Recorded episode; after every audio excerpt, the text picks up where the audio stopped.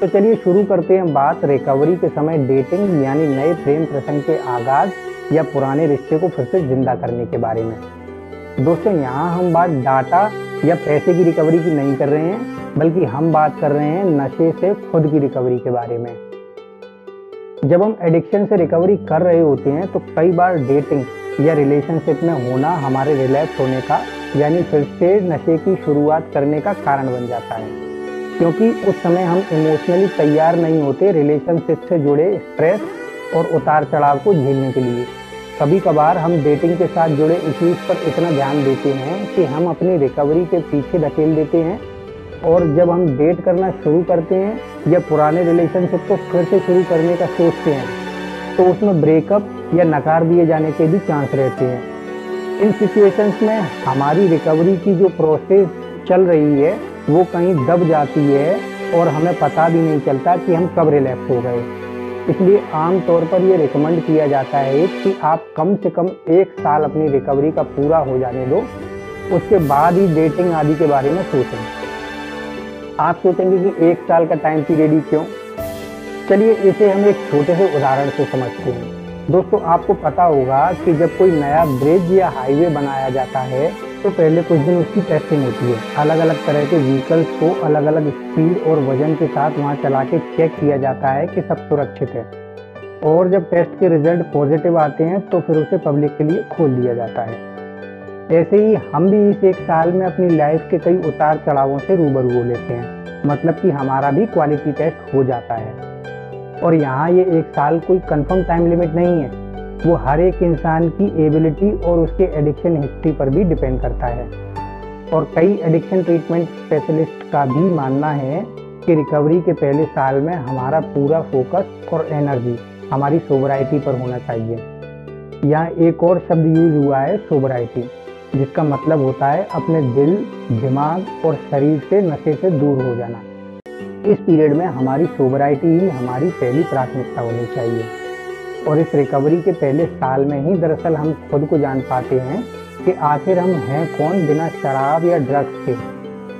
इसी एक साल में हम अपनी सेल्फ स्टीम को भी रीबिल्ड करते हैं और रोज़मर्रा की परेशानियों से बिना नशे के निपटना भी सीखते हैं। अगर आप इस बीच किसी स्पेशल से मिलते भी हैं तो अच्छा होगा कि आप बात धीरे धीरे आगे बढ़ाएँ।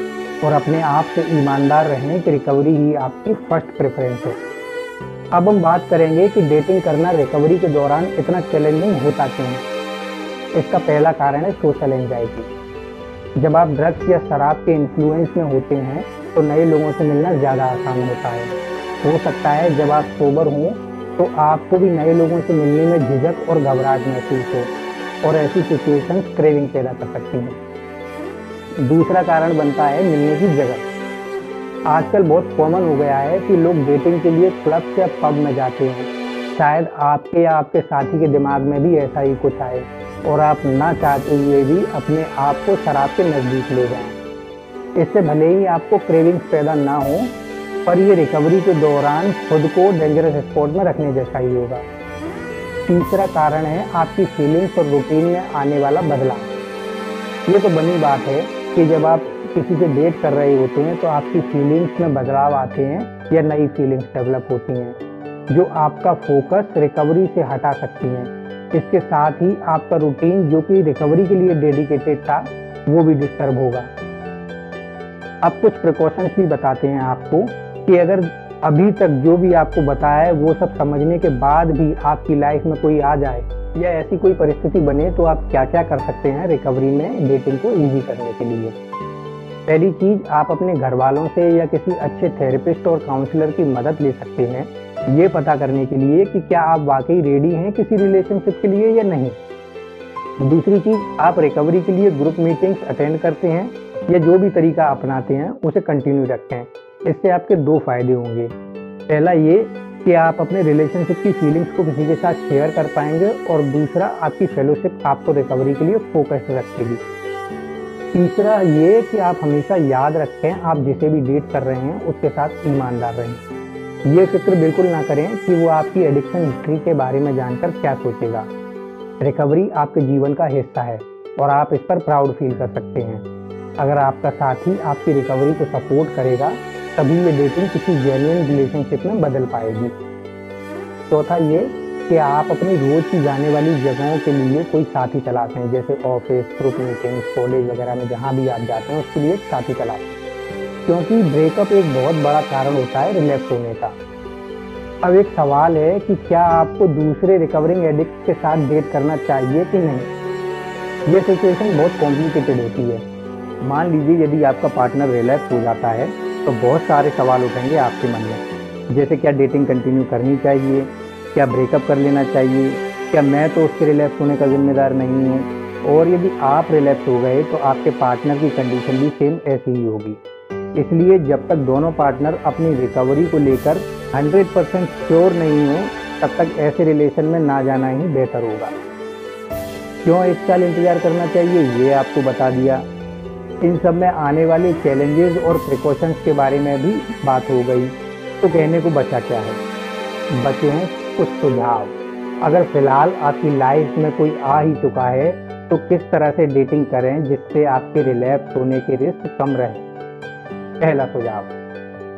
मिलने के लिए अपने ही शहर के किसी हिस्टोरिक या टूरिस्ट प्लेस को चुनें, बजाय क्लब्स या पब के, ताकि आपके पास यादें शेयर करने के लिए रह जाएँ। दूसरा सुझाव। कोई नई क्लास ज्वाइन करें, ऐसा कुछ ढूंढें जिसमें आप दोनों को इंटरेस्ट हो, जैसे योगा सिंगिंग डांसिंग पेंटिंग जो भी आप दोनों को अच्छा लगे। तीसरा सुझाव, कुछ स्पोर्ट्स खेलें साथ में, जो आपके बचपन की यादों को ताज़ा करे। ये बहुत मज़ेदार हो सकता है। आप वीडियो गेम्स भी खेल सकते हैं। चौथा सुझाव, आप दोनों साथ में किसी समाज सेवी संस्था के लिए वॉलेंटियर वर्क कर सकते हैं। ये एक बहुत अच्छा तरीका होता है एक दूसरे को समझने और मज़बूत रिश्ता बनाने का। सोबर डेटिंग हमेशा मीनिंगफुल और जेन्यून होती है। जब आप ड्रग या एल्कोहल एब्यूज कर रहे होते हैं, तब आपकी किसी हेल्दी रिलेशन में रहने की एबिलिटी कम हो जाती है। और मैं फिर आपको इस बात पर ज़ोर देकर याद दिला दूँ कि आप जब भी रिकवरी में डेट करने के लिए डिसाइड करें तो याद रखें एडिक्शन से रिकवरी ही आपकी फ़र्स्ट प्रेफरेंस हो। दोस्तों, इस टॉपिक पर बात करना मुझे इसलिए ज़रूरी लगा क्योंकि ये सब बातें आजकल बहुत कॉमन हो गई हैं और मैं खुद कई सालों से डी एडिक्शन की फ़ील्ड में काम कर रहा हूँ और हमारे यहाँ ट्रीटमेंट के लिए आने वाले 50 परसेंट केसेज में यही देखा गया है कि ख़राब रिलेशन ब्रेकअप और रिजेक्शन यही सब बातें नशे के स्टार्ट होने या फिर रिलैक्स होने की वजह बनती हैं।